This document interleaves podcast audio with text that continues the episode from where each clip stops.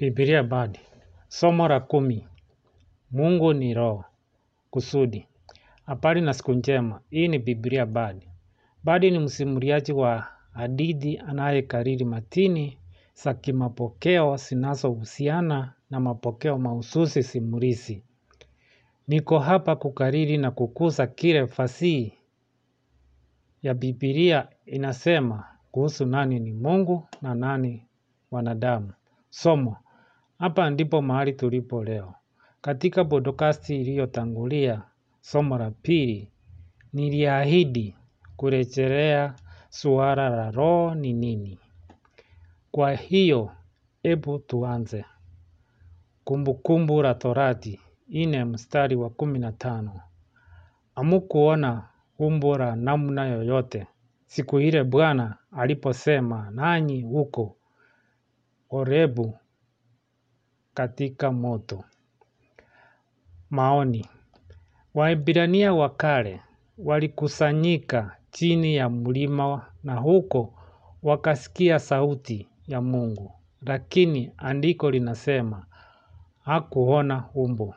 Yohana 4 mstari wa ishirini na nne. Mungu ni roho, nao wamwabuduao yeye amewapasa kumwabudu katika roho na ukweli. Maoni. Roho ni nini? Tulijifunza kitu kuhusu roho kutoka kwa Yesu wakati na baada ya kufa na siku tatu baadaye kufufuka tena kutoka kaburini katika mwili mpya wa kimwili. Ghafla ilisimama katika chumba mbele ya wanafunzi wake ambao walifikiri kuonekana kwake ni msimu na kusema yafuatayo. Luka 24 mstari wa 39. Tazameni mikono yangu na miguu yangu, ya kuwa ni mimi mwenyewe, kwa maana roho haina nyama na mifupa, kama mnavyo mimi kuwa nayo. Maoni. Tunajifunza kutoka kutokana na maelezo haya ya Yesu kwamba roho haina mwili na mifupa. Na haya haya hii inadokesha kwamba wewe na mimi tuna roho kwa sababu katika Yohana inasema kwamba imetupasa kumwabudu Mungu katika roho. Ni lazima tuwe na roho ikiwa tunataka kufanya hivyo. Majadiliano. Neno roho matumizi zaidi ya moja ya moja kwa kiingereza. Wakati fulani tunamaanisha kwa roho kwamba tuna sifa ya ujasiri au shauku.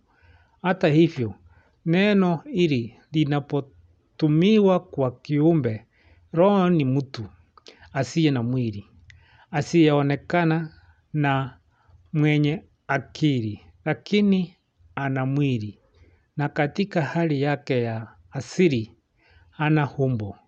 Kiumbe cha roho ni zaidi kama Mungu kuliko mwanadamu. Lakini kwa sababu roho kiasili haina umbo, haimaanishi kwamba roho haiwezi kuchukua umbo. Linaloonekana, Biblia hutoa maelezo mengi ya viumbe vya roho vinavyobadilika kutoka kwa Mungu asiyeonekana hadi udhihirisho unaoonekana. Hata katika kisa cha Mungu mwenyewe, baadhi ya roho kama malaika walionekana kwa wanadamu, wakifanana na wanadamu wengine. Wakati fulani walionekana kama mihari ya moto au sura ya wanadamu yenye nyuso za wanyama. Inaonekana kabisa Maandiko yote yametolewa kutoka katika Biblia ya New International Version NIV. Isipokuwa kama imeelezwa vinginevyo. Kuna maelezo mazuri ya mungu ambayo yanasema yafuatayo. Kutoka ishirini na nne mstari wa tisa mpaka kumi. Ndipo Musa na Haruni na Nadabu na Abiu na wazee sabini wa Israeli wakakwea nao wakamwona Mungu wa Israeli. Na chini ya miguu yake palikuwa na kama jiwe la yakuti saumawi, na kwa mwili wa mbinguni katika ungafu wake.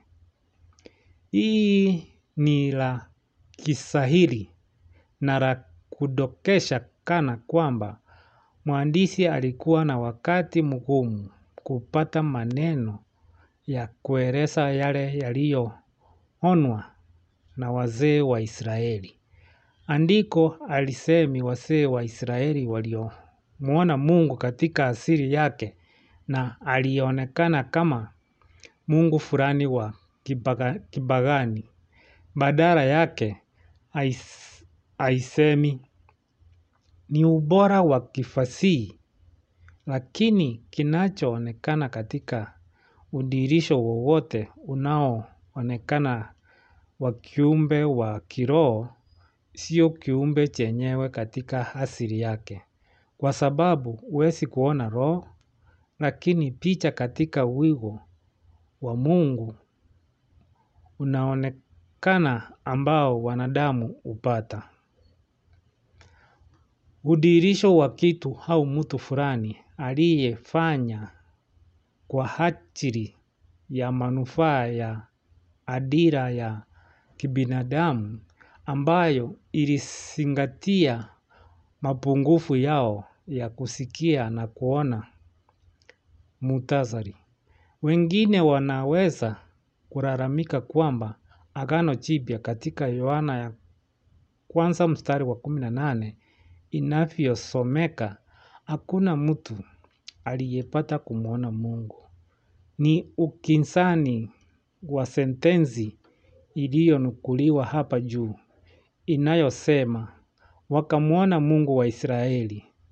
Hebu fikiria mwanamke mzuri akiangalia kioo na kupiga nywele zake kwa kweli hawezi kusema mambo mawili kinyume. Nambari ya kwanza. Anaweza kusema sijawahi kuona sura yangu kuitazama moja kwa moja. Nambari ya pili. Lakini pia anaweza kusema nimeuona uso wangu mwenyewe kama wakisi. Kumbuka maandishi ya Biblia ni fasihi. Kwa hivyo ni lazima tuangalie muktadha wa tamko ili kupata wazo la kile ambacho mwandishi alikusudia. Kuzungumza hapa juu ya Biblia kama fasihi, kanuni za fasihi za uchambuzi zinatumika. Baadhi ya watu wanataka maelezo yenye maana moja kwa moja. Rahisi ya moja kwa moja. Lakini maelezo ya fasihi wakati mwingine ni ya kishairi. Wanatoa hisia. Si maelezo ya kisayansi kama maelezo haya ya mungu katika kitabu cha kutoka. Bado yanawasilisha kitu kinachoonekana ambacho wasomaji nyendi wanaweza kuhisi.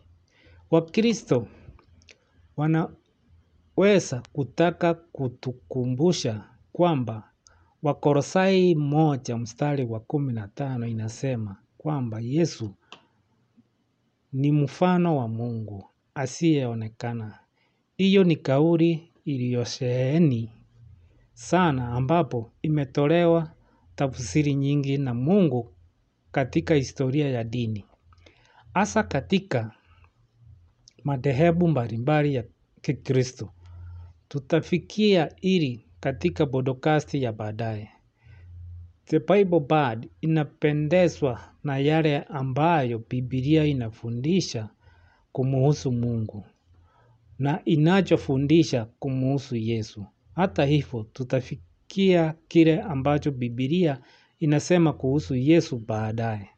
Huu sio wakati ikiwa hatuelewi Mungu kwa mtazamo wa Biblia.